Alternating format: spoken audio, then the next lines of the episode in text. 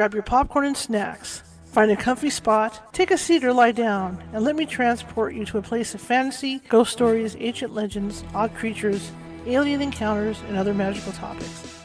You may even decide to join the conversation.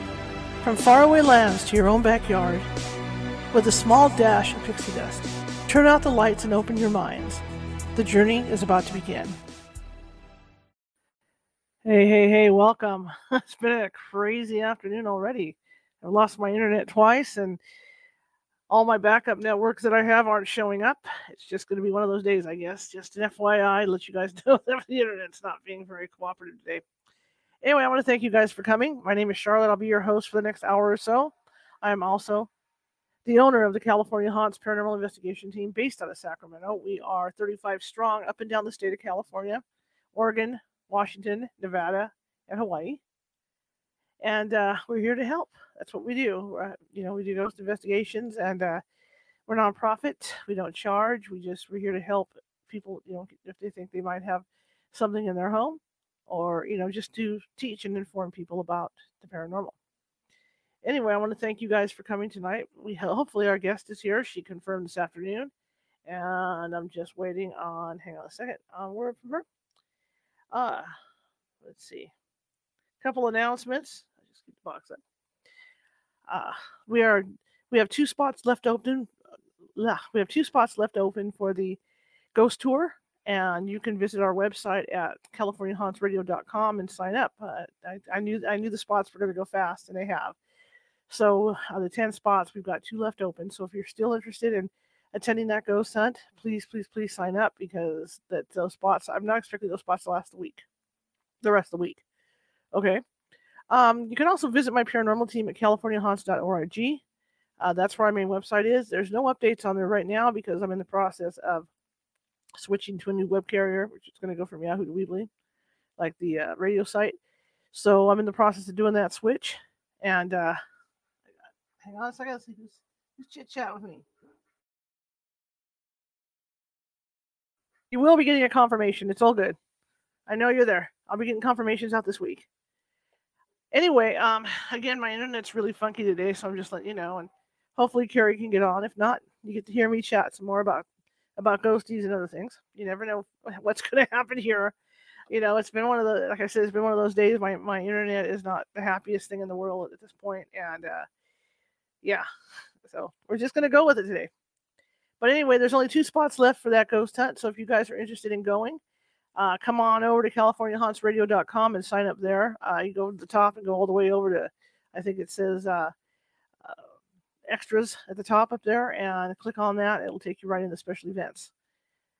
But anyway, welcome. And tonight, hopefully, if Kerry Lynn comes in, we're going to be talking about a secret space program that the United States has, has, has allegedly been running.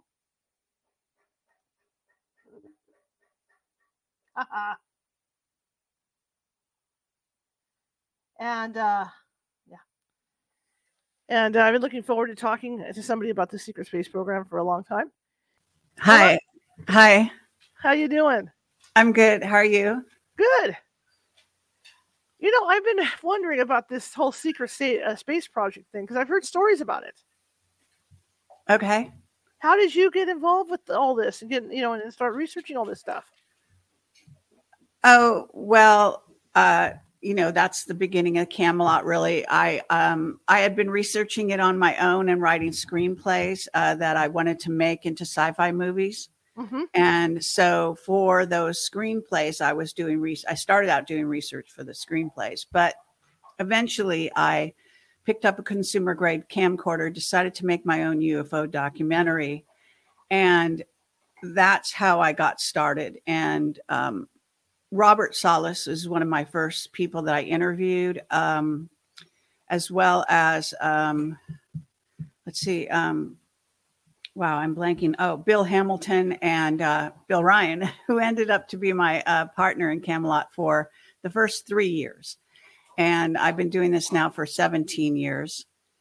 Uh, my dog is getting kind of crazy in the background. I might have to run in and do something to quiet her down if if she No, that's fine. makes too much trouble. But um, so I've got dogs too. I know, I know what it's like. so uh, what I'm saying is that I basically uh, started, you know, I picked up the consumer grade camcorder. I went to UFO conferences and I started going around because I had a background in journalism. I, I studied journalism in college. I wrote articles uh, and and sort of quasi, you know, for those articles, I did interviews. You know, I wasn't conscious of doing anything like this, but then I worked in Hollywood for 19 years, trying to get off the ground uh, various projects, and found that I reached a glass ceiling and couldn't really get anywhere without joining sort of the old boys network. And I don't know what it was about me, or you know, maybe I was just too radical or too whatever. It, it that was a really hard road to go down. So, at any rate, I uh, you know fast forward to basically partnered up with Bill after I I shot several in, a, a, few interviews. Bill was one of them. Sky, stop this. No, no. She's running up and down the house. She wants to be on, man, you know. I don't yeah, maybe she she wants she like she senses that there's something fun going on and she wants to be part of it. Absolutely. I've got two in the hallway. there's two outside my door scratching at the door trying to get in here it's insane. I mean, she's normally really quiet. Now she's laying down. So maybe that that was it. So sorry about that. Um no problem. So I uh just to get back to the point, I I just um I I started doing interviews uh and uh Bill Ryan was one of them as I say, and I was making this UFO documentary. That was the point. And then we decided to team up our efforts he had just been representing what's called the Serpo project or serpo.org, I think it is. And that was a, a human alien exchange program a la Richard Dreyfuss going on the craft at the end of Close Encounters of the Third Kind. Wow. So, so that's, you know, and whether or not it's, actually happened, it, it's supposed to have happened for sure, but it, um, in fact, we had several of those, uh, apparently, if you go by the information. And it was a, a defense intelligence agency sort of in under their wing. Uh, and uh, and and there was a, a, long saga going along with that. You can read it on the I think serpo.org is still out there, so I think you can read it there. But that was the beginning of, of Camelot. As uh, we both decided that we wanted to get the truth out, and both of us uh, i don't know just landed on this idea of um, of interviewing whistleblowers from above top secret like specializing in that. Mm-hmm. i had been researching that area and he um, bill had been reading uh, steven greer's book at the time that was out. Um, i hadn't actually read that book but we both decided we wanted to do that. We wanted to just go for broke get the truth out and create a website and um, and and and I don't know how we thought we were going to reach whistleblowers, but just put you know things out there, and and actually it worked out really well. We had incredible success, uh, and we I had a small inheritance from my mother. We traveled the world, interviewing whistleblowers, mostly from above top secret, and that's what you get in the early days of Camelot. And it's a good thing we did it then because since then there's been a real crackdown on whistleblowers. So there's very few real whistleblowers out there nowadays. And uh, Snowden and um, and Assange were basically whistleblowers that they, you know, put the lid on, and, and that was sent a message out to the whole world, really, but you know, definitely to the U.S. Um, stopping whistleblowers from coming forward thinking they weren't going to get um, i guess you know blamed or, or whatever you want to call it right right when you talk about the secret space program like you say there's been this exchange thing that's been going on who set the deal who set i mean the government set it up did the, did the presidents know about all this stuff going on and everything uh, well i mean you have to figure out which presidents uh, were read in and by and large, many several of the presidents apparently weren't let read in all the way. They might have known a little bit. Um, Nixon knew, and in fact, that's the the famous story where he goes. Actually, he he knocks on Jackie Gleason's door in Florida late one night, knowing Jackie was a huge fan of UFO stories and all of that, and collected the memorabilia. And he actually took him to an underground base and showed him some alien bodies. And supposedly, uh, Jackie Gleason was never the same after that. So, uh, so Nixon definitely knew. Um, I think Carter didn't know much. Um, the way they look at the presidency is they only last four years, so they don't really have to re- read them in uh, per se. Right. Um, Kennedy knew, uh, obviously. Uh, that's part of the reason they got killed, according to my witness, Captain Mark Richards. And uh, who else? Um, you know, um, I think the Clintons know um, and have known, you know, uh, Hillary, very dark side, you know, because the secret space program is like was run and has been run by the Illuminati, by the secret black magicians and the whole paperclip Nazis. And so it has a dark underbelly that, that is really, it's based on. Um, hmm. Although there are white hats and that's where you get you know what we've got now on the even on surface is right. a group of white hats that came forward during and after the Kennedy assassination, realizing that the, our government we had a coup going on that that we, everything was being taken over by these people, and uh, basically you know getting together, creating their own secret uh, organization, which has continued to this day and involves Q and and and where Trump and basically John F. Kennedy Jr. were kind of teamed up and and joined, and you can easily see how they would have contacted the son of John F. Kennedy uh, to to recruit him as part of that. So I'm sure that he joined before uh, the attempt on his life, and so basically the premise is that he's alive. You know, he's still alive. My question is this: What did they get involved with the aliens for? Was it to keep peace so they didn't, uh, uh, you know, annihilate us with their with their stuff, or was it just maybe an exchange of okay, you you help us out, we're going to give you technology? Well, if you're talking about the Serpo project, right, it, it depends, you know, because that was one kind of human alien exchange idea that they would come live here and we would go live there, and there's different levels of truth there. Um, whether the actual Serpo planet is a real planet and so on mm-hmm. is, you know, or whether there, it was a, like a composite of a lot of, of several different missions, if you want to call it that, and then turned into a release.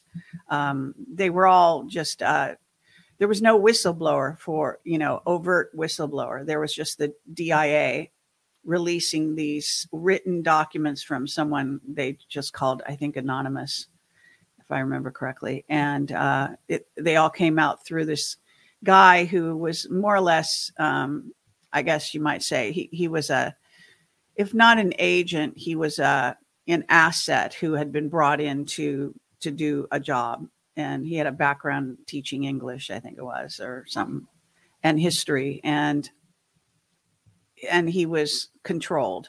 So it, you know, the releases were controlled, and Bill Ryan got involved as being interested in that, um, as having built a website for a rogue, uh, what you call, um, oh God, what is the name? um, a, a, rogue organization, uh, a break off, a breakaway organization from Scientology called Ron's Org, And then he released he and someone else i think it was released supposedly illegally they built a huge website for documents. So bill was very good at, at he's very good with documents. He's very good with um, he's a good writer and he you know he's very organized mm-hmm. and in that way. So he volunteered to organize the serpo documents that were coming out because it started to be volumes of you know, pages and pages and pages of releases.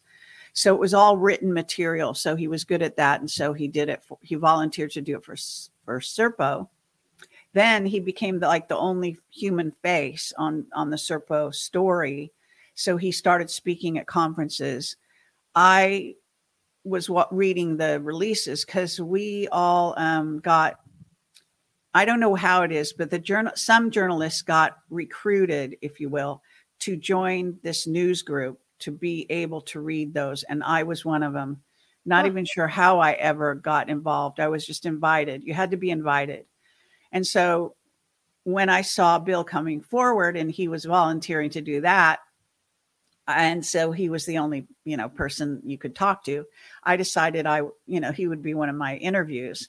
Mhm. So I contacted him and uh, arranged because he was also going to be speaking at this conference that happened every year. Um, the UFO Congress is what it was called in, not in Vegas, but in um, the the town near Vegas, um, whatever that place is called. So anyway, uh, I went there and, and met him and, and interviewed him, and that's and we kind of hit it off he was being interviewed with with people with you know lights and cameras and camera crews and all this kind of stuff and i just came up with my little camcorder and at first he wasn't like he told me he agreed to the interview on email before he ever met me at first he almost said no i think because i didn't look like i had anything going on but i was a film student so i knew what i was doing more or less plus you know as i say i studied journalism so I interviewed him. Uh, it went really well. The interview did really well. And eventually uh, we traveled. I, I traveled. Um, my, my mother passed away, I had a small inheritance.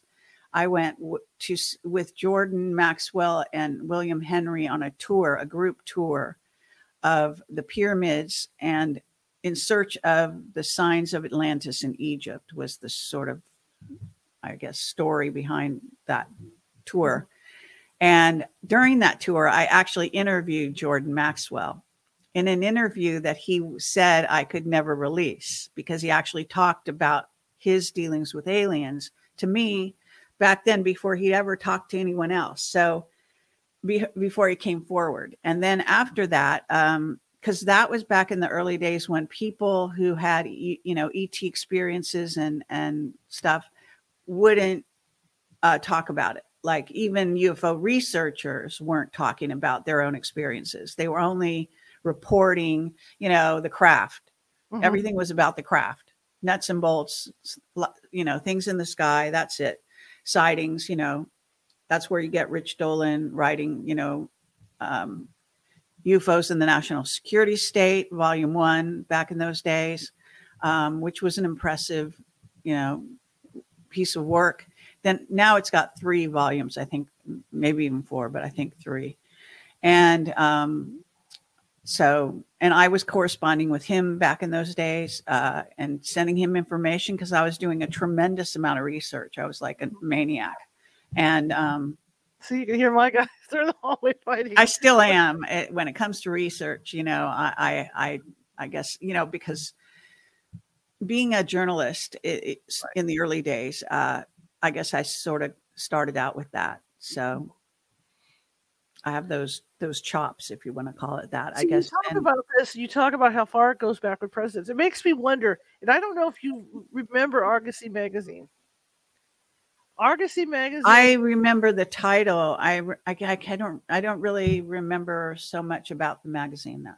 Argosy magazine ran a front page photo of aliens on an operating table. and I remember this. I must have been all of about eight, eight, eight or nine years old. And you never heard anything else about it. Oh, really? I never knew if they were like real photos or fake photos because I mean the way I mean Well, it might have been the alien interview. I mean, you know. yeah with what you're saying I mean this this makes more sense that that they would run those photos. You know what I mean? Because uh, I never saw the magazine again. It- you know, Oh. They never had I, anything don't, like that. I I mean, you'd have to research and see whether it was a, a publication. Must have gone on for you know a while. I don't know. I wasn't, you know, I didn't. That's not where I got my information. Right. I'm just I was just wondering because I was you know when you were telling me all this just now, it brought it brought that back to me. You know, seeing that in the magazine. You know, because the, there was talk about what was going on at Area 51 at the time and blah blah blah blah blah and all that.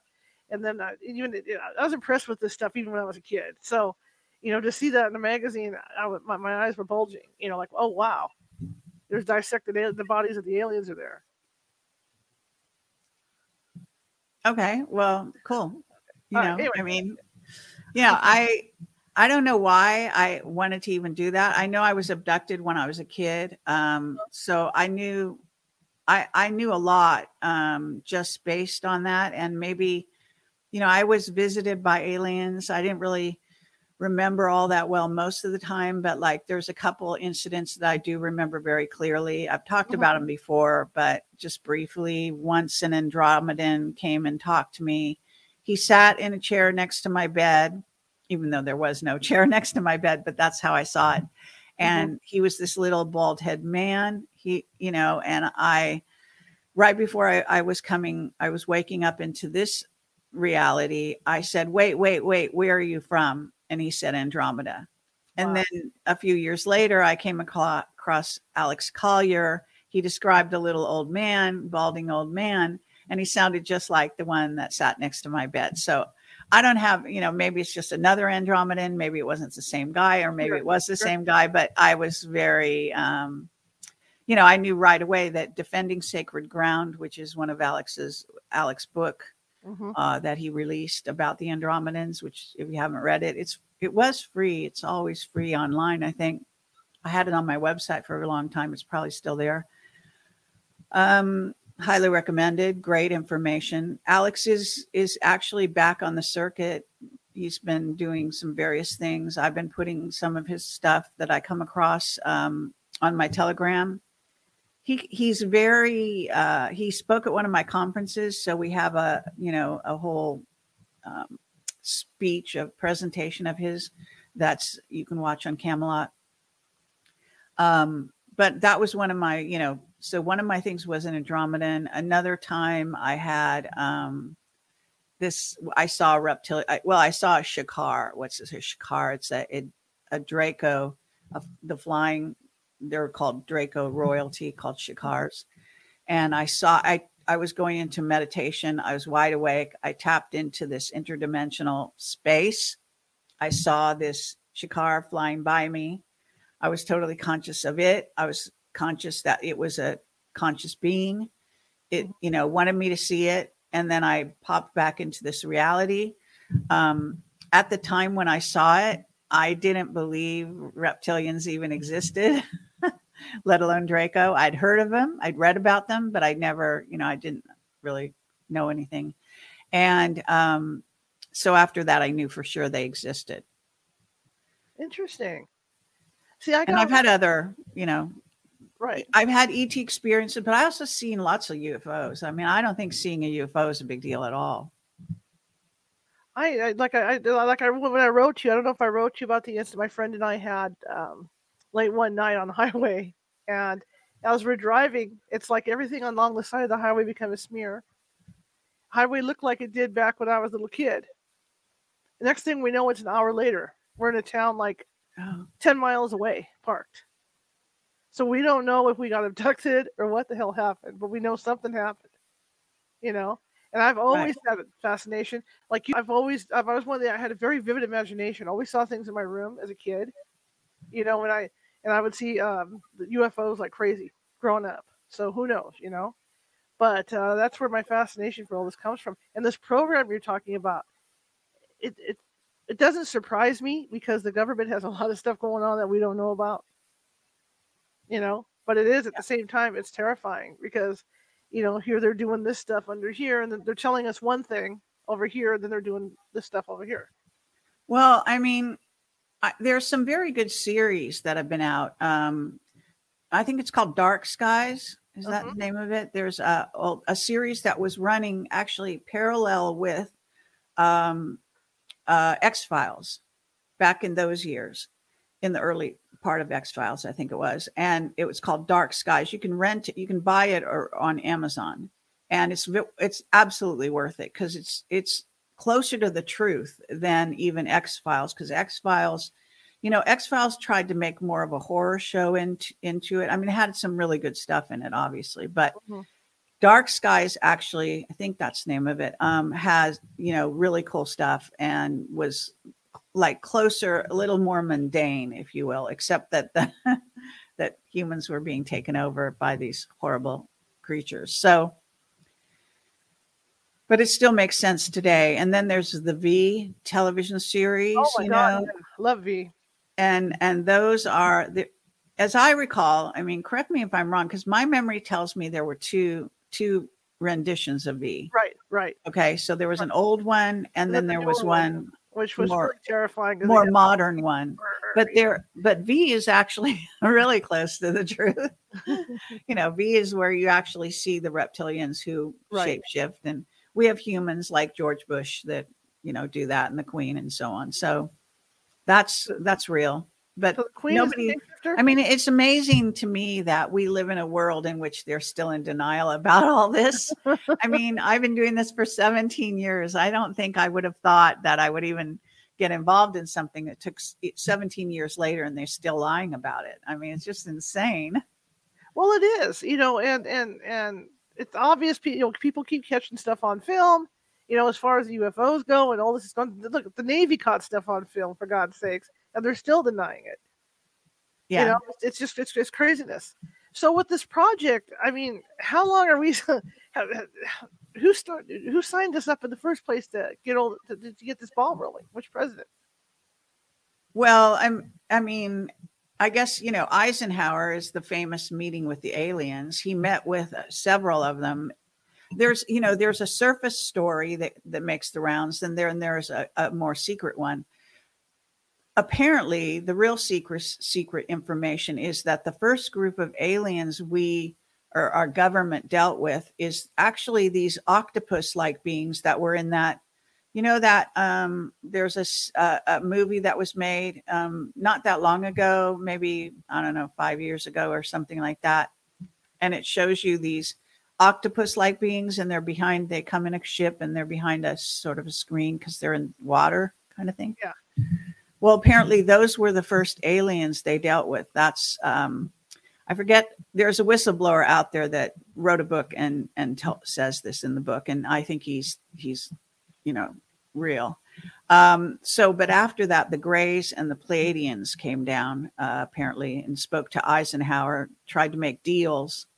Um, now we're not, we don't hear whether the reptilians ever dealt with him directly either. Okay, so there could be something else that we don't know. Right. But the bottom line is that the deal they made is with not with the Pleiadians who wanted them to agree not to, I guess, um, not to progress in their nuclear plans or whatever, and and and somehow limit their technology or something. And they, our government and Eisenhower refused to do so. So they sided with the side that would give them technology in exchange for signing these agreements where they could abduct and experiment on humans. But it was supposed to be a limited number of humans. Little did they know that, of course, the Greys, you know, they eat us. They, you know, they they they, feed on us in, in all these different ways, and this is where you get the adrenochrome and et cetera, et cetera. So they just broke the treaty. Like you know, a couple years later, Dan Burisch talks about this. Um, I think the Tau Nine is one of the treaties later on that they, you know, they have meetings. They actually, people don't realize this, but actually, according to one of my top witnesses, which is Captain Mark Richards, and Dan Burisch years ago, here on Earth, they actually have meetings with groups of aliens, um, a United Nations kind of meeting. And the United Nations that we know of is supposedly part of it, but it's a very secret part of the United Nations. Mhm. And they go to places like, um, I think one of their common areas is it's Peru, I think it is, and then Exeter in England. Those are two of the sites where they meet. Um, and and so periodically they have a sort of you might call it um, galactic, uh, you know, the the um, whatever they call that, uh, you know, the the um, what am I trying to say? The um, anyway, it, it's just a kind of a, a galactic meeting with these aliens and so on. And interestingly enough, one of the participants is, I know this sounds insane, but it's, I and I don't understand how it works, but is Saturn. It's like a being that is the planet Saturn. So, and and that's uh, like a really important they can't have the meeting unless Saturn is there. I, now I don't know if that's always the case or if that's just occasionally the case, but that's one of the important members of these, um, you know, meetings. You know what strikes me too with this is that, like you say, the treaties were broken. Obviously, I mean, you're playing with fire. I mean, what, how, what, what there could be they possibly be thinking to go into a treaty with, a, with with with beings that have so much better technology than we do, and they can annihilate us like boom. You know what I mean? I mean, they're not going to play fair. It doesn't matter if you have a treaty. Right. Well, it's, I mean, knowing they have, okay, so the plan according to our secret space program, what they say now is mm-hmm. that back in those days, what what they figured out, and this is I don't know if is uh, actually happened in this way. It certainly happened, but it, whether it happened in this chrono- chronology, I don't know. But it's uh, they decided that they would wanted the technology of the ETs, whoever they were, regardless of the races. So the way they would get the technology was to make deals with them, hmm. go along with what they were asking, knowing that they had better technology in the interim. But once we got the technology, then we went into building our own of everything, and um, and then go. You, you should listen to the interview if you haven't already that with William Tompkins, where he goes into how the secret space program worked with the paperclip scientists, but also how how the beings from Aldebaran contacted Germany, decided to give them the technology during World War II, oh, okay. told them not to use it to win the war. Um, right, I guess knowing what I know now about history, right? So I would say, yeah, don't win that war, but you're going to win a, a, war later with it. but the bottom line is that they, you know, they they were actually um, involved in our space program, sabotaging it from time to time. So they would slow us down. The Pleiadians were helping us a lot, and that's the main part of uh, Tompkins' testimony. And uh, there are other races, I'm sure, that have helped us as well. so, so, so they did achieve this, however. So we now are at a different footing with most alien races per se. Okay. This but is how the story goes. That explains a lot about Germany during World War II and the fact when, when, or even even during our space race when we decided we wanted to go to uh, the moon and, and all this was going on, and the Germans had the best scientists. You know, uh, yeah, for all that stuff. I mean, if, if if they were working direct, you know, if they were working directly with those aliens ahead of us, just like they had the first jet. Right. Um. Yes. I mean, for some reason, uh, they chose Germany because it was I think because their genetics were also closer to them, because they are actually um, said to be a, more or less fascist. Their their organization, you know, of, of the beings from Aldebaran is is, and they also, I think, well, at least how they display themselves is like your typical Nazi, um, you know, the ideal Nazi blonde, blue eyed, whatever kind of thing. Uh, now, whether they really look like that or look more real, really look more reptilian, uh, is not clear. There's reason to believe that they they're reptilian human hybrid type things, or reptilian humanoid hybrids, not uh-huh. necessarily human. So, um, and they, by the way, have made a deal with our government, according to, I think I can say this. It was on the front of Veterans Today. I Gordon Duff is a really strange cat. He he runs. He's the editor of, of uh, Veterans Today. He's a CIA agent, which he hates me saying, but he is. And it's the whole whole place is run by CIA. The whole that whole thing. And one of you know this is years ago. He actually just came out and said, you know that, that we had made it. Our government had made a deal with a group from Aldebaran to give them parts of Africa and to settle in exchange for us being able to colonize a planet off, you know, out in the solar system that belonged to them. And the idea was the event there's a movie, a TV series that's like um, I don't know, a five point part or six part series. It's, it doesn't go on for tons of episodes, but it's called The Event. It was on television, you know, years ago. You can watch it. It's on. It's either on Amazon or Netflix or both. You can also buy it. Highly recommended again because it it it details the kind of issues that we have in where and, and the, the secret space program made a deal in which other governments of other countries around the world just had to had to live with it. They have no choice. They have to be quiet about it and they have to live with it. So, um, so that's you know really interesting. Absolutely. I mean, this is all fascinating. I'm just looking at comments and everybody's commenting how fascinating all this is. It, it, it's just it's incredible, you know, that this that this has gone on. Right. I don't want to sound like a like like you've been talking about TV series. American Horror Story last season just did this. Did what? The the the secret space program. Really? Yeah. In a horror series. Making the deal, making the deal with the aliens and whoever oh, did oh, really?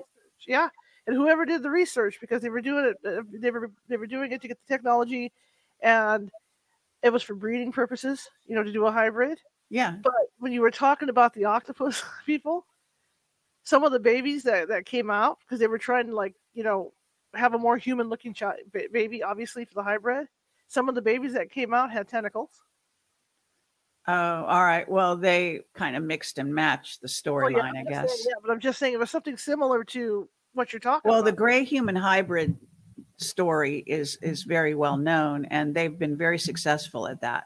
So the Greys that we made deals with continue right. and even to this day do abduct people all the time. Uh-huh. And uh, they did concentrate, however, in South America.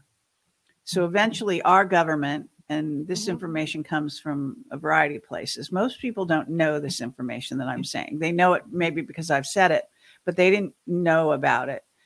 Basically, I right. I get information in very kind of weird ways sometimes because I'm I'm a psychic intuitive. So sometimes I'll get it, I'll get a download and it'll tell me where to look, and then I'll find the information. So I I try to verify what I get intuitively, and then it turns out correct, or somehow it'll it'll crop up somewhere. So the idea here was that they need a needed um they they were abducting people in the United States, and that was getting very um, sort of too much, you know, embarrassing, easy to spot type of too many stories coming out.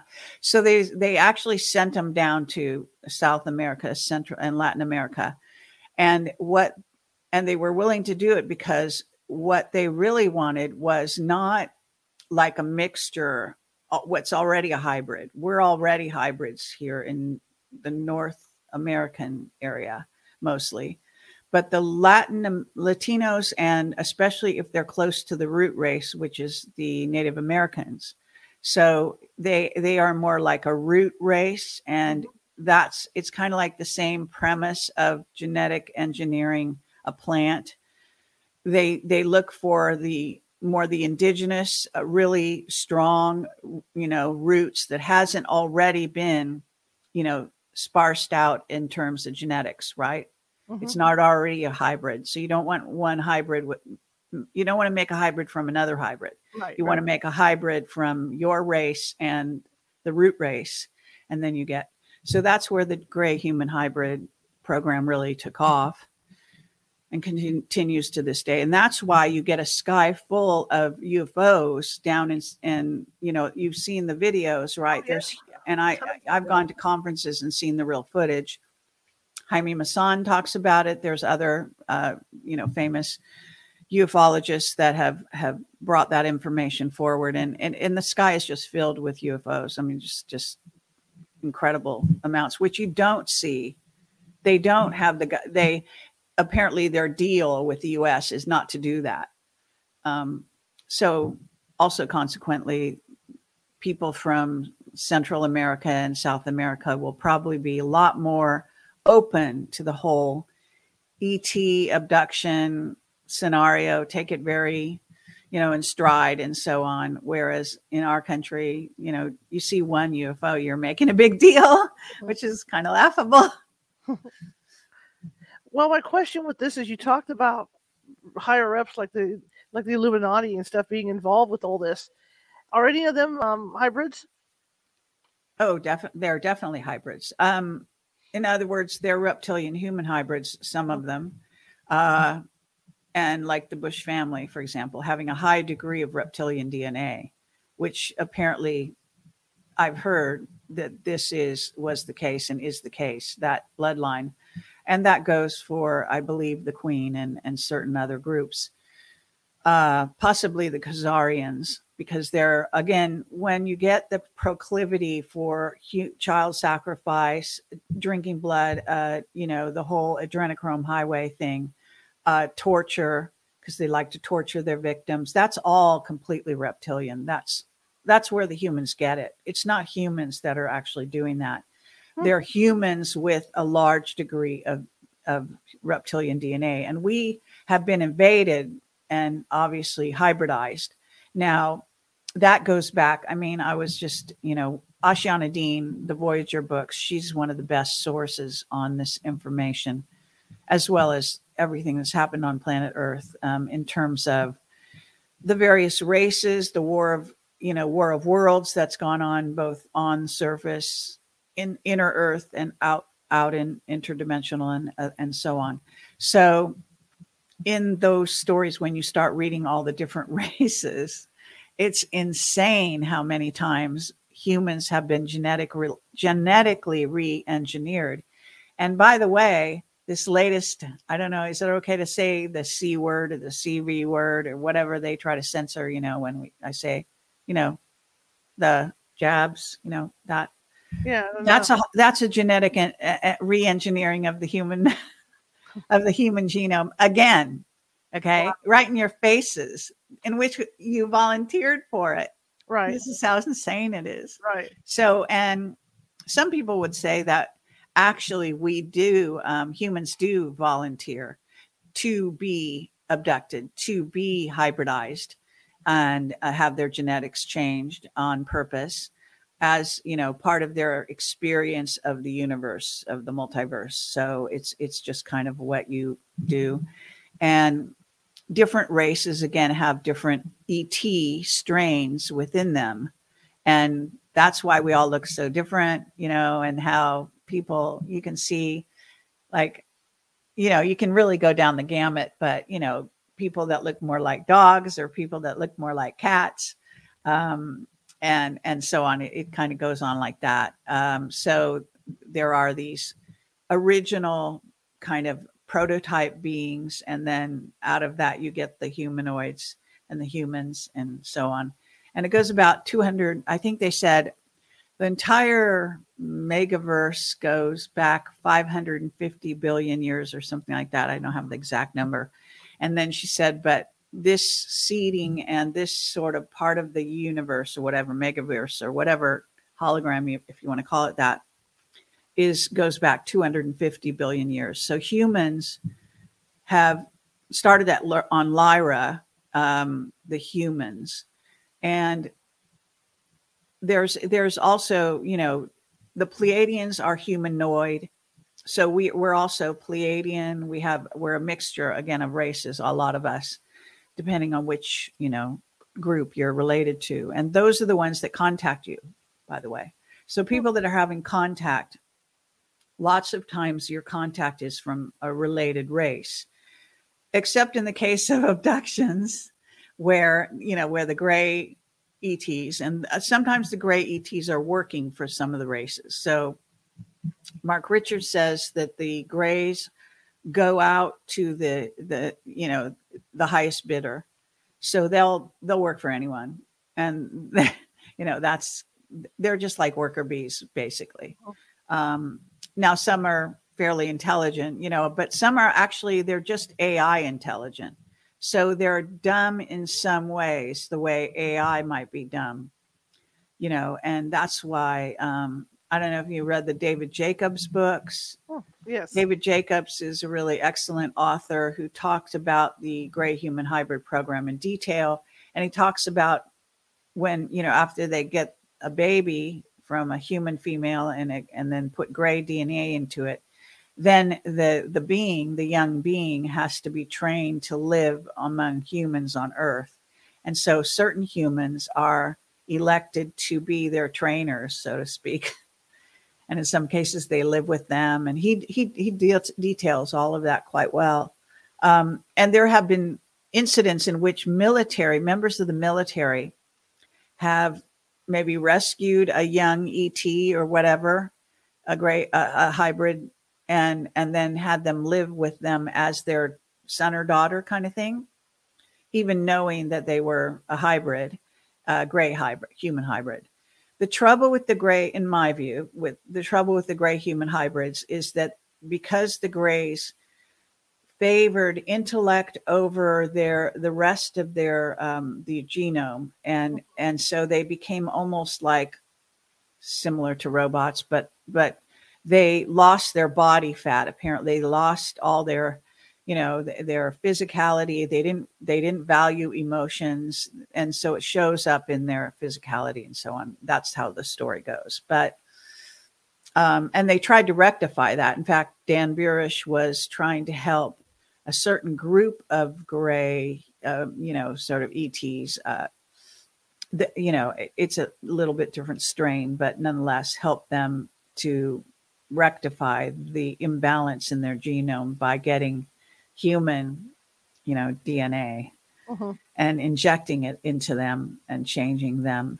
So he was part of that program. Hmm. This is all just so fascinating to me that this actually is going on, you know, and nobody realizes it. Makes you wonder, like uh, like Marisa in the chat room uh, mentioned, you know, those missing 411 cases, you know, people oh yeah disappearing in, in, in the woods and stuff. Absolutely. No doubt about it. Some of those, uh, you know, I mean, I was just talking on another interview that I just did. Actually, I talked about CERN because you know, I've been doing this for so long that I have this like library in my head now, and I certain things will stimulate me to bring, a, you know, a piece of information forward. So recently, I was just remembering how um, Mark Mark Richards had said that that CERN is actually one of their main tasks is to hold open a wormhole between CERN into you know um, between CERN and the Draco galaxy so that the reptilians can can drive their ships through because you need a special kind of wormhole stargate to, to allow for that. And so then they come in here and they go to places like any war torn area like Syria, Iraq, and they pick up the humans under the fog of war and they take them off planet and they sell them, use them as slaves, etc. So this is a common, very common practice. Apparently, been going on forever, and um, and so CERN is heavily involved in that. It's it's, it's just incredible that, I mean, like you say, this goes back pretty far in our history. You know, to have this stuff happening. What did they? Well, I mean, when you think about like the ancient Egyptians and stuff and all that, I mean, we were really primitive back then, so I wonder how the negotiations went back then. Well, actually, I lead tours of Egypt, um, and I haven't been able to go for the last two years. But almost every year, I go go to Egypt. I was going to Egypt, and myself and Maria Wheatley, uh, she's a um, a druid, who has studied a lot of those ancient arts. And so she has her areas of expertise. I have mine. And then we have a, a local guide who knows us well and contributes the, you know, the song and dance that they have to tell you, which a lot of it is not true. Mm-hmm. So, but it's still uh, interesting to hear. So what happens is, um, as I've been going, I've been learning more and more, and I get downloads, and I have a lot of Egy- Egyptian memories. I even have had Egyptians tell me that I'm Egyptian, which is funny. Um, but I, uh, so now when I go to the temples and the various uh, spots and and start lecturing, the group, then the these they're called the sort of the guides or the watchers. They're not the police, but they're the guides or the watchers, and they they just live in kind of every day. They like go to work in the temple. They're just there. They're watching. You know, they I don't even know what they all do, but they're teaching. They all they do teach, like the locals and and things like that. But they come and stand next to me when I'm talking, and then they nod and give me their approval because they like what I'm saying. Because I talk about the Anunnaki and the things that you know regular people don't talk about there in uh-huh. Egypt.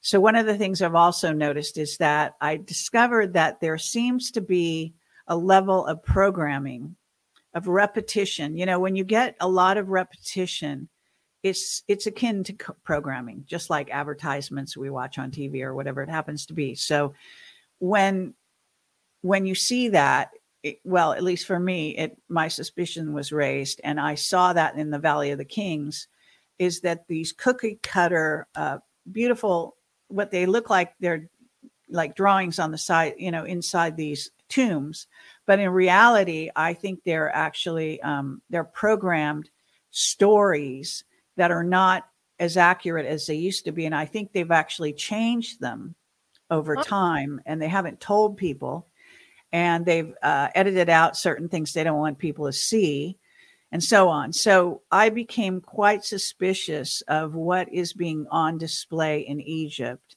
and what is being hidden and starting to see between the the different you know being able to separate those out. So um yeah but i mean egypt is a very fascinating it's evidence uh you know it has links to atlantis of course um as does antarctica and so on it yeah it is interesting and like you know you go back and the, like like the gentleman that wrote chariots of the gods for instance and you see those you see those those those it's great you know, those descriptions with the guy in the Eric von Daniken. Yeah, Eric von Daniken. You know, you see the pictures of the of what of something sitting there in, in what looks like a spacesuit. It's fascinating. Oh yeah, they had light bulbs. They had all kinds of stuff. Absolutely. I mean, they had met all kinds of very sophisticated medicine, and I mean, you know, if anything, uh, civilizations, well, they start and they blossom and they they have incredible knowledge Library of Alexandria indication where they took a lot of the knowledge underground. They burned the library, but they they took everything over to the Vatican. It's still there underground in the Vatican under the control of reptilians who run the Vatican. and people go and you know worship them and kiss the ground they walk on and they're they're basically worshiping reptilians. It's it's uh, you know it's insane. And i'll also say that i was told by a hopi that their god was a reptilian.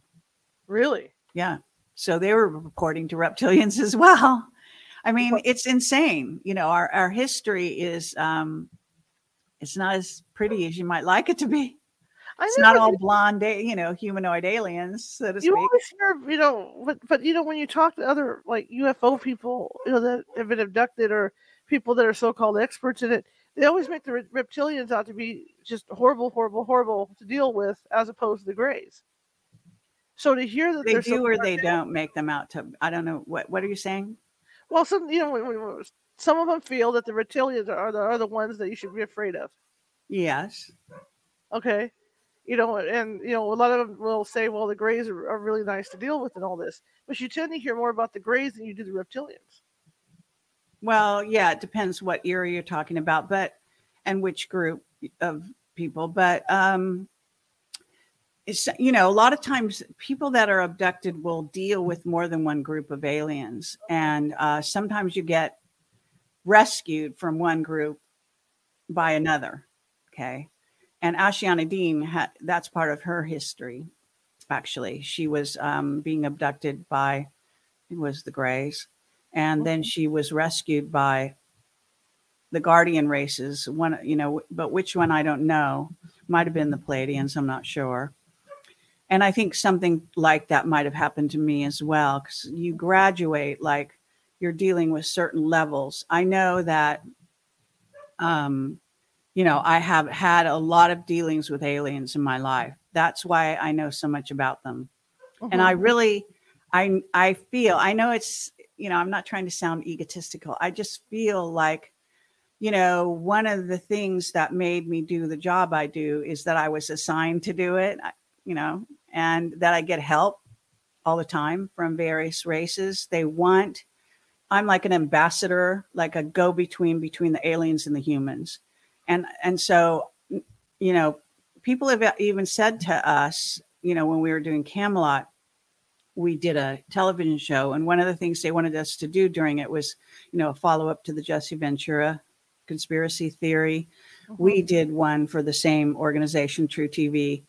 Um, the CIA came in and made our um, producer an offer he couldn't, he wasn't supposed to refuse, which was that they would take over our show and we would go to series and so and so, but they would run it. And he said no. so then they they basically fired him. They fired our director. They repackaged the project. They took it, out, you know, then it was put on the shelf for two years or something. Then it finally aired. Now we have a copy of it and it is on my website and it's called um, Shadow Operations. And it's all about our witnesses, um, Camelot witnesses uh, to do with Mars. And then they also added a few of their own, you know, the television network witnesses.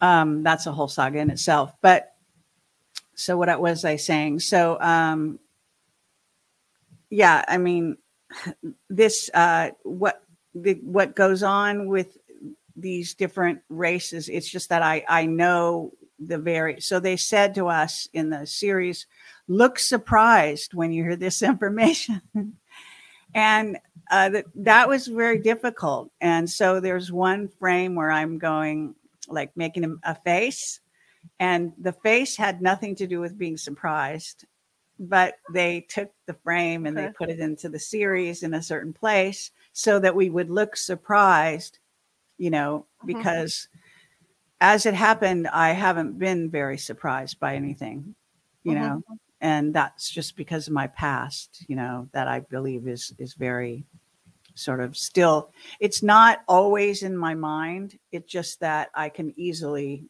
go there. I have two questions in the chat room. How many alien races are there? A zillions. How many stars are there? Wow. you know um there are you know i mean it, you know i say to people why limit the imagination of god because people like to say oh well humans are made in the image of god and there's only you know they're the only ones in touch with god but god is everything right right. okay Right. so hello you know so um back in the day if you want to know which ones are known like on earth to be dealing with us in the early days uh, clifford stone was asked that. He was an alien human communicator basically so he used to go to crash retrievals and as an intuitive try to you know communicate. A little like what i guess i feel like i do but i never did that as far as i know. But um he he said there was 57 back in those days. So that was 17 you know that was what well it's not 17 maybe 14 15 years ago. But it's just like how many are finding us how many races are finding us. That's part of the reason why by the way you know contactees abductees are totally surveilled by the secret space program Because the the ETs that do come here a lot of times don't want to deal with our government. They want to deal with just individuals. So they'll, you know, contact you, you know, and if if they find I think it's like, you know, it's your it's your light signature. If they find one that they think they can communicate with, then they'll, you know, show up for that person. So um so that's how it's been throughout history and the governments know this and so anyone that gets con- a lot of contact it also i think it, it, it changes your uh, your frequency and your signature so to speak that you can be seen from space with certain Mhm. technology and so then they um, they watch that person very closely because they need to know or they feel they need to know who's coming and going and who, how they're getting in and that's where you know um, solar warden came along for them to guard the the various craft that come in and out and go you know leave and go from our galaxy So they they monitor all of that, but they can't keep c- complete control because if you go interdimensional and then you pop into this dimension, and you can you know a lot of craft will use uh, storms to do Mhm. that. And some won't even use craft. If they're high enough um, vibration, they can just, you know, sort of like teleport, if you want to call it that. It's, I don't think it's literally teleporting. It's probably a, another version of that, but Mhm. they can just show up in your living room standing there, kind of thing. They don't have to have a craft. But that would be, you know, six dimensional and above, at least, I think, is the ones that do that. The other ones, the 4D, which is the grays and some of the, and the reptilians and some of the lower lower vibrational beings, and some of those are are actually more in the negative path, so to Mhm. speak. Um, they use craft. So, being so, you know, excited and about the craft, that's you know, you're really dealing in most cases. You're dealing a lot of times with beings that are they're they're they're operating out of self interest. First of all, Sure. now, what we consider negative is someone who isn't our friend. Well, that doesn't. That's not quite a, an accurate way of look. You know, of categorizing a whole race of beings. Right. Just because they're not. You know, it's kind of like if you had friends and somebody doesn't like you, then categorizing them as negative. Well, they're negative to you because of what you you represent or or something about you. Maybe your alien DNA that they don't like uh-huh. because we have you know natural proclivity you know it's it, it's it's in us we're very i mean as above so below and we're related. We come from the stars and we are not descended from apes. That's a lie. We are actually you know we come like i said from lyra. Initially we were breatharians. Uh, we uh we had you know a whole different kind of look about us. We are more as you go into ascending you kind of move into this area again to we were taller thinner so and so. Um, then the more we got into the earth density i guess the race uh, sort of getting shorter and so so like that. But um, there are some races that are more related to at least the yeti uh, they're that kind of being. And then also um, there may be some more root races that but they still i don't think they're in other words what you call um, chimpanzees and gorillas and all those they come they're like a step down from us Okay. it, not the other way around if you understand Okay. Another question is, what do you think of Scientology? what do i what The, what, what, what do you think of Scientology? that's a mixed bag uh, i'm not a big fan of it in fact that was part of the reason bill and i ended up splitting up our operations um, some real psychotic stuff in there uh, what can i say but at the other hand the you know ron hubbard was uh, he was navy intelligence first of all and he was quite advanced intellectually and he he knew all about a lot of our history dealing with aliens I don't know if he himself had direct dealings because I don't know too much of their background history. I know Mhm. some. Um, I know that a lot of people in the CIA are Scientologists. They've been trained to be. I think it's okay to say who they are. I mean, Hal Puthoff. I think uh, George. I, I think um, Green, uh, Christopher Green, and God, lots of these people are have trained themselves in very various techniques because uh, one of the things is he created a lot of um, sort of sci tech m- not sci tech in the natural sense, but sci tech using technical, you know, like this monitor thing, whatever they call it. They constantly monitor their physiological, you know, you hold on to these things, these sort of like um, whatever they call them, cans or whatever and then it reads your you know your whether you're sweating or your hype your heart rate increases when you're asked a question all that kind of stuff so they they do that thing called monitoring and i mean it turned into like a, it's really diabolical i mean uh because again whenever you try to slice and dice humans and categorize them and then man, a huge part of scientology is basically manipulating you but also training you to manipulate yourself, like mind control in essence. So it may be just as good as the person using it. You could possibly say that.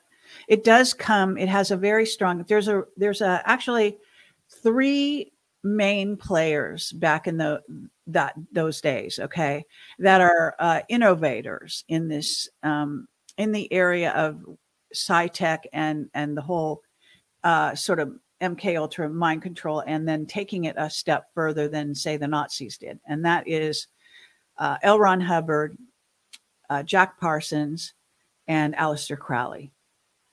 So that those three guys who knew each other uh, kind of borrowed from each other as well and uh, came from different directions. Um, Crowley and Parsons were more into the occult in ways that L. Ron Hubbard tried to bring quasi science, you know, what we think of as science. Yeah, the way the pharmaceutical companies use science, you know, to mm-hmm. manipulate us and do what they do.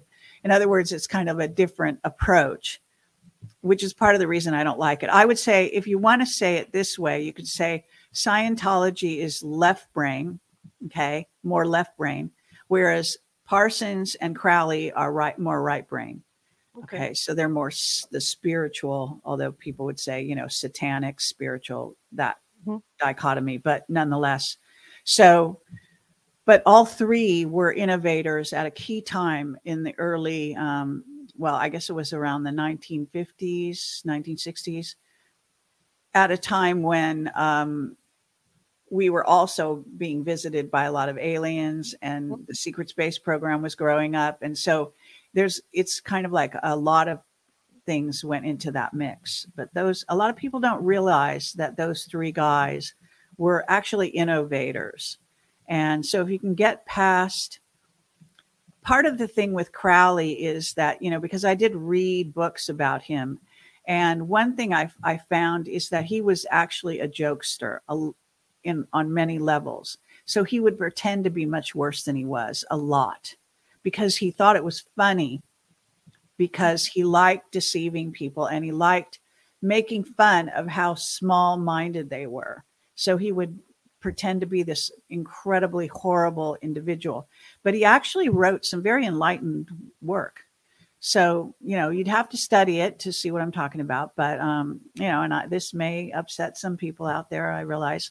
But you can study the, you know, printed word. Doesn't mean you're a Satanist. You right. have to study.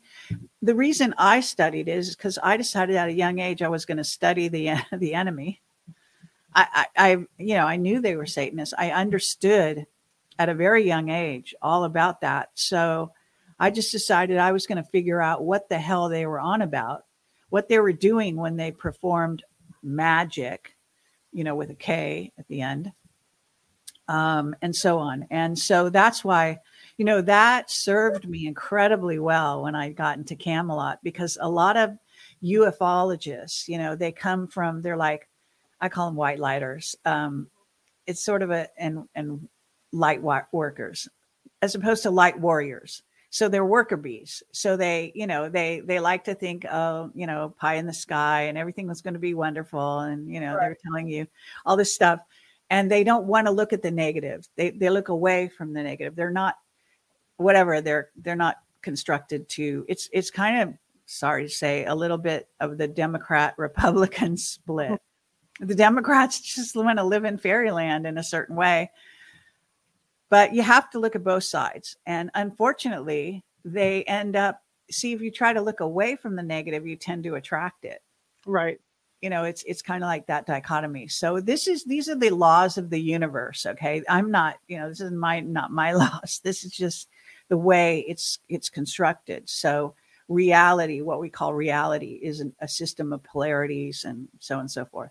But if you don't ever study uh, sort of the enemy and and these ways, mm-hmm. uh, you know, reading these ways and understanding the occult and and from a deeper level and using your intuitive abilities and training yourself in these ways, you're never going to really get what's going on. Absolutely. Another question is Is there similarities with communication with the dead and communicating with aliens? Um, I mean, I I have communicated with uh, the dead, as you're calling them, uh, you know, ghosts and and all of that, uh, discarnate entities, whatever. Um, and you know, I have actually woken up from a sound sleep, yelling my head off, going, "Get out! Get out!" to these beings because I had so many beings in my room, and I just didn't want them there, you know. And and there's when you're when you're a, a so you become like we're an antenna, right? So if you're really a sensitive antenna, they they see you, they sense you, and they will mess with you. They'll try to interact with you in whatever way they want, and that can kind of mess with your head if you aren't you know lodged in reality it can just you know screw with you so um so it behooves you to learn as much as possible about these different things um but in answer to the question in some ways uh you can say i mean commun- look communicating with humans is like that you're just you know communicating communicating with anything you communicate with your dog the same way you know you communicate with um, from the point of view of a magician, or I like to say a witch or a warlock, right? A good witch, then you can see that everything it's it's a sensate universe. Everything is alive. Everything is energy. This table is in energy. It's just slowed down energy. Okay. It's still molecules. It still has a, a kind of a residual or, or remedial consciousness. Same with the wall, same with everything. So we humans have the ability to communicate with everything. We're communicators, we're creators, as does God, right? Mm-hmm. So, and these various alien races have these same abilities to communicate. And so we communicate like via we send a picture into somebody. I mean, I know that my dog reads my mind. She she looks if I have an image in my mind, she'll she'll know exactly what we're going to do that day or where I'm headed or you know, sometimes she'll, I, I have to be careful not to like think of certain things because then she'll come over and want to go there and do it. Right. Whereas mm-hmm. I'm just thinking about it. Right. But so, yeah, she reads my mind. I had lots of indications in th- that way. So it's like that, you know. Okay, cool. Wow, this hour blew by. I learned so much. You're so I, mean, I could talk to you for hours. It's just so fascinating. Yeah, I think so. It is fascinating. I mean, I enjoy it. I, you know, I, I enjoy. If you ask good questions, you ask good questions, and you obviously have a lot of knowledge yourself. I can tell. So it's fun. it's fun talking to you. Uh, you know, maybe you want to come and do an interview on my show sometime because you're doing a unusual radio show, right? Yeah, I would love to. I would love to. Okay, we could set that up. I'd like to have you on again too. I mean, we all right. We go for hours on this stuff because I mean I've done a lot of research, you know, uh, into this stuff since I was a kid. So you know, right. it's, it's, it's just something that really interests me, like the Mars program. You know, I I know a little bit about that too. We we, we, sure. we get into, but I know a little bit about what was happening there. Yeah, too. no, it's you know, there's a ton of stuff to to go over and discuss and bring forward and mm-hmm. I think it's great to have discussions about it. So Absolutely. All righty. Well, thank you so much. How can people find you? Uh, go to projectcamelotportal.com. That's my website. You can also go to projectcamelot.tv. Takes you to the same place. And okay. so does projectcamelot.org. Okay. We have three URLs all go to the same place because we're banned in certain countries like Germany. So we decided to create some different URLs in hopes of getting past the censors. Um, everything that I do is on my website, especially since the last two years I got banned from everything, including YouTube. They deleted my entire channel. I think it was a year ago. Um, and now they've suddenly given it back.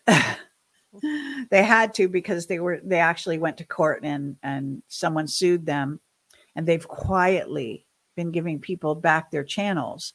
In my case, my channel was over they didn't give back everything, but they give, I think I have around 900 videos on there now. Uh-huh. My real number of videos is, is higher than that.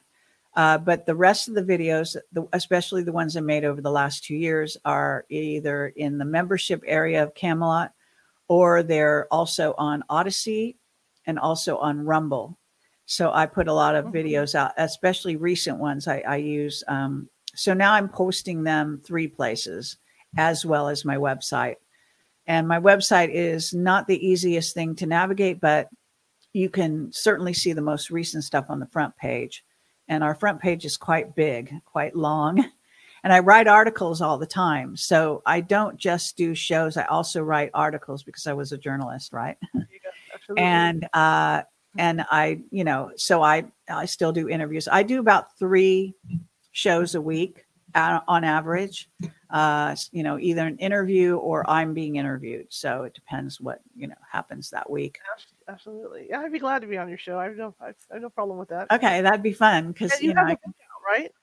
sorry You also have a book out. yes uh it's called rebel gene and actually well i could actually i think it'd be easier do we have enough time that i just show you my website really quick Sure, And I'll, I can show them the book too. Uh, yeah. So that's what I'm going to do. I'm going to show you a picture. right there. There it Uh, is. That because a picture is worth a thousand. Oh, well, you've got it. Okay, I so got that's you. I got you covered. Yeah. Okay, fine. But I'll. Uh, yeah, that's my jo- my um, book. I it took me about three years to write because it, I tried to pack into it more or less uh, a lot of an overview of everything that I'd been, you know, all the people I'd interviewed for 17 years. So a lot of the knowledge is is kind of compact into that to make it you might say a handbook a kind of a handbook for negotiating uh, reality or realities um, so yeah it's fun Okay, cool, cool, cool. Well, I want to thank you again for coming on. I really appreciate it, and I would love to set up another time to get you on to talk more because I mean, there's so much more to cover. okay sure Okay, all right. thank cool. you All right, you have a great evening. Okay, okay you too bye-bye bye bye. All right, that was great. Learned a lot. Learned a lot about those projects. I mean, there's the Mars thing that's going on that that I don't want to talk about. if I get her back on, we we can certainly talk about that, right? Anyway, um, I want to thank you guys for coming tonight. Got a little bit of a late start, but that's okay. Life goes on. My, my dog decided to have an argument. I don't know what she's yelling at. Probably my cat's out there. But tomorrow we're kind of shifting gears. Tomorrow we're going to talk about a near-death experience. Rose Ringer, uh, after her husband passed away, she, I believe, after her husband passed away, she was diagnosed with cancer, and she um went to the doctor, started to you know look at chemo and, and, and different things, and she literally died on the operating table. Had an NDE. Well, I guess what happened during this NDE was that she was told that she was going to be brought back and she was going to be completely cured.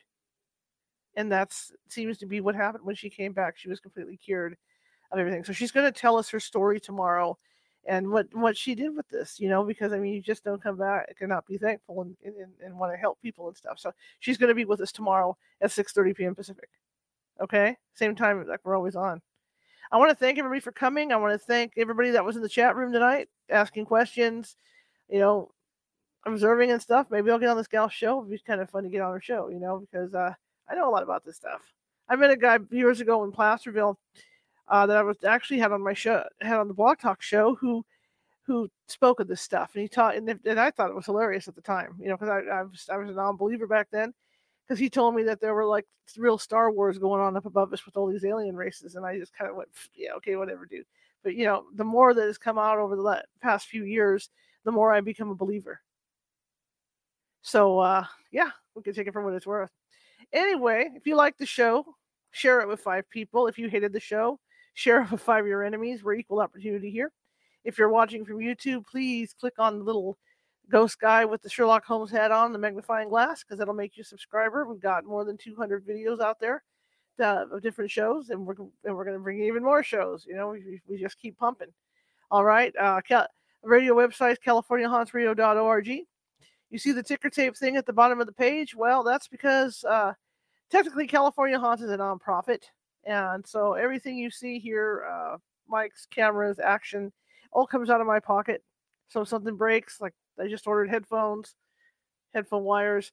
That all comes out, out of, uh, you know, out of my money. So uh, I need help. I, I need help keeping this thing on the air because I love bringing it to you as a journalist, photojournalist. I love doing this stuff. So if you could uh, donate a little bit at paypal.me at California Haunts, that would be great. Or if you're uncomfortable with PayPal, uh, we have a Venmo, and that's just type, you know, go to Venmo and then type in California Haunts. But that would be great. I would really appreciate it. In the meantime, I will see you tomorrow. And I'm going to go ahead and run her website for you so you can find it because I know a lot of you guys are going to, first thing you're going to do is hit her website. So let's do that first, and then I will see you tomorrow. So there you go. Project Camelot Portal.com is the website.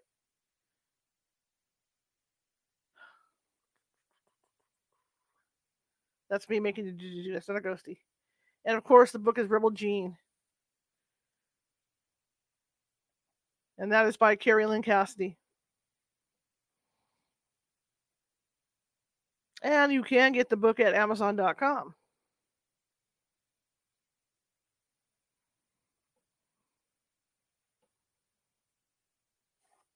And again, I will see you tomorrow at 6:30. Bye.